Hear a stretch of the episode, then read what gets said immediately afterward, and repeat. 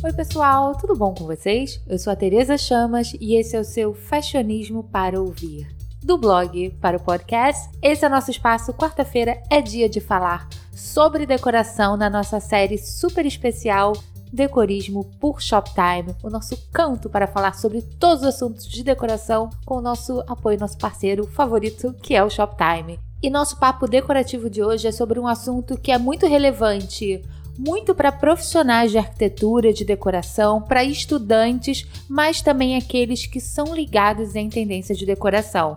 Aqui no Decorismo eu falo bastante sobre tendências porque eu acho que não é uma forma de, ai ah, meu Deus, quero seguir a tendência. Mas se a gente olhar a tendência no aspecto da gente é, ficar ligado no que está na moda, qual é o movimento da vez, a gente pode comprar melhor, baseado no que a gente gosta, mas também pautado no que está acontecendo. O nosso primeiro podcast de decoração foi sobre tendências, de onde vêm as tendências, falando sobre birôs de decoração, obviamente sobre designers e arquitetos que também pautam, que também ditam os movimentos é, e tendências. Mas tem um outro tema que é muito importante, que é muito relevante, que diz respeito mais ao mercado, ao consumo em si. Mas antes vem a tal da tendência, que é uma feira francesa, vou até gastar meu francês aqui, chamada Maison et Objet, Maisonette Objet vocês já ouviram falar? Eu confesso que eu também não conheço há muito tempo, não, mas é uma feira que pauta todo esse universo de decoração e afins. A feira existe há 25 anos, se eu não me engano. Ela rola duas vezes por ano, em fevereiro e em setembro. A última foi em setembro agora e vai ser inclusive o tema principal do nosso podcast. Mas o que que é? É uma feira como qualquer feira de qualquer segmento, mas ela é muito popular e ela foca em três categorias, que são as tendências, os objetos e casa. Eles dão destaques para designers, móveis, todo o lado têxtil, toda a parte até mesmo de louça. Tudo é visto no ponto de vista da tendência e quando uma empresa que vai numa feira dessa, um profissional vai numa feira dessa, ele quer saber o que está em voga, né? Para ele comprar melhor, para ele traduzir isso melhor para os seus clientes. E falando sobre essa última edição, que ocorreu há dois meses, todo, toda edição tem um tema, e, a, e o tema dessa temporada eu achei muito interessante, que foi trabalho. A ideia, o tema que moveu a feira e todo mundo que estava expondo e participando é encarar o desafio que é tornar o nosso espaço de trabalho mais parecido com um lar a relação com o trabalho, movido tudo por essas questões de mudanças sociais, o do nosso local de trabalho, do nosso home office, pede com que os escritórios, as empresas, grandes empresas, pequenas empresas, se adaptem a essas novas rotinas e a esses novos formatos.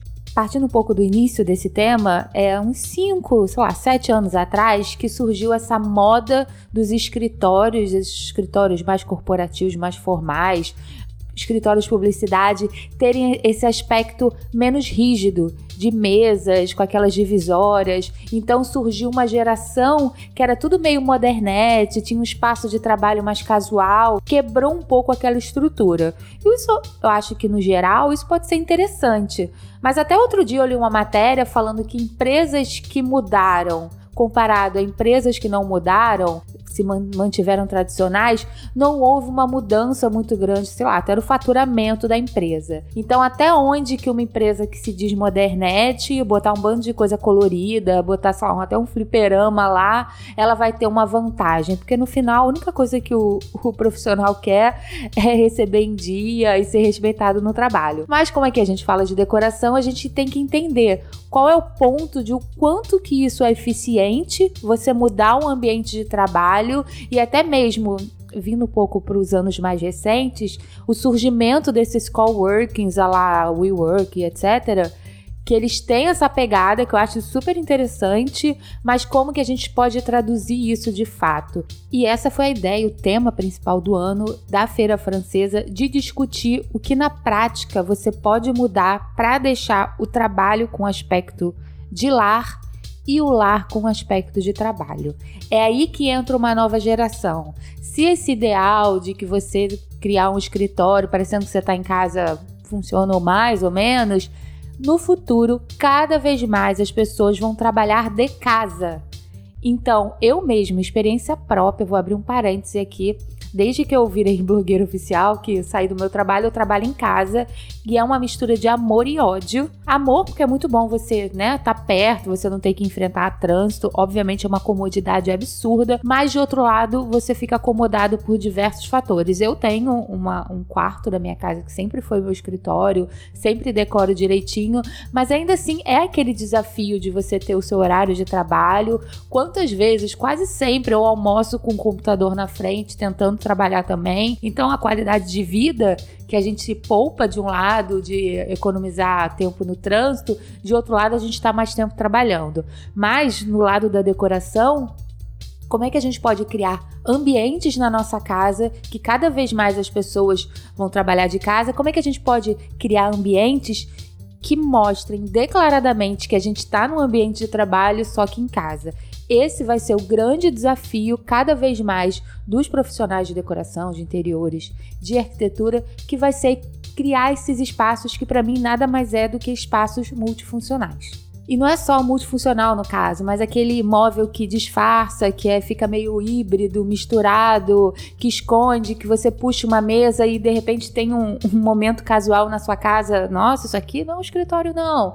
Então, as pessoas que não conseguem ter uma sala, um quarto só para você criar o seu home office, eu acho que é possível.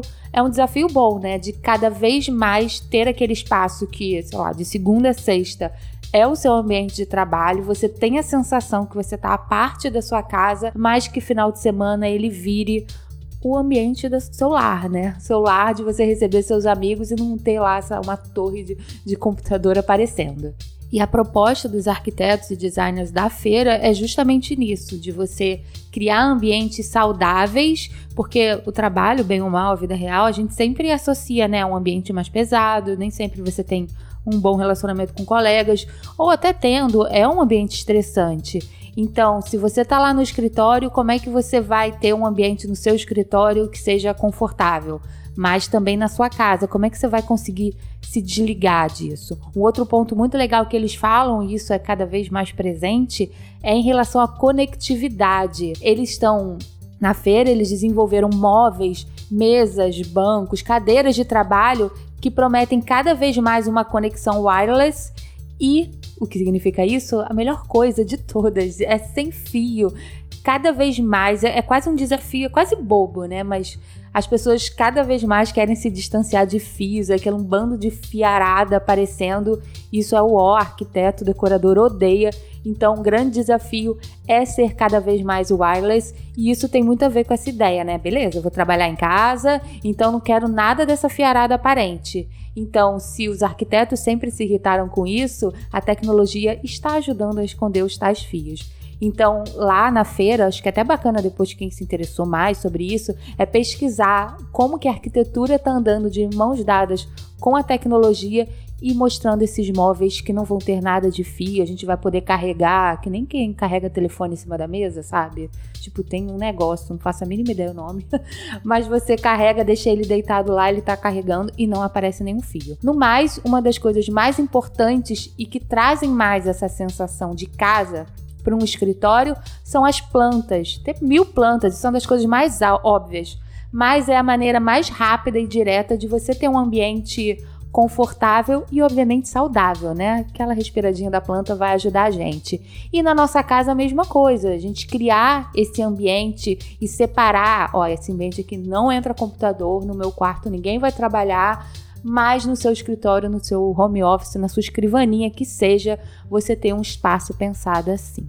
No final das contas, os próximos anos, a próxima década, a nossa próxima geração vai pensar cada vez mais em espaços, até mesmo no seu trabalho, que você queira dar um aspecto de casa, mas também na sua casa, que você tem uma pegada que diferencia aquele momento de paz para o momento de trabalho. Então, a arquitetura, a decoração vai trazer mais soluções e a gente vai colocar em prática e ajustar da melhor maneira. E essa última edição da Maison e Objets trouxe muita solução para isso. Quem ficou mais interessado vale pesquisar, mas é basicamente isso, né? É aquela linha tênue entre trabalhar mas ter o bem-estar. E eu acho que isso é possível e é bom cada vez mais a gente trabalhe de casa ou que nosso trabalho tenha aquele aspecto de casa também. Espero que vocês tenham gostado desse bate-papo do nosso decorismo por Shoptime e quarta-feira que vem estamos de volta aqui no nosso mesmo espaço, na nossa mesma casa do nosso fashionismo para ouvir. Valeu?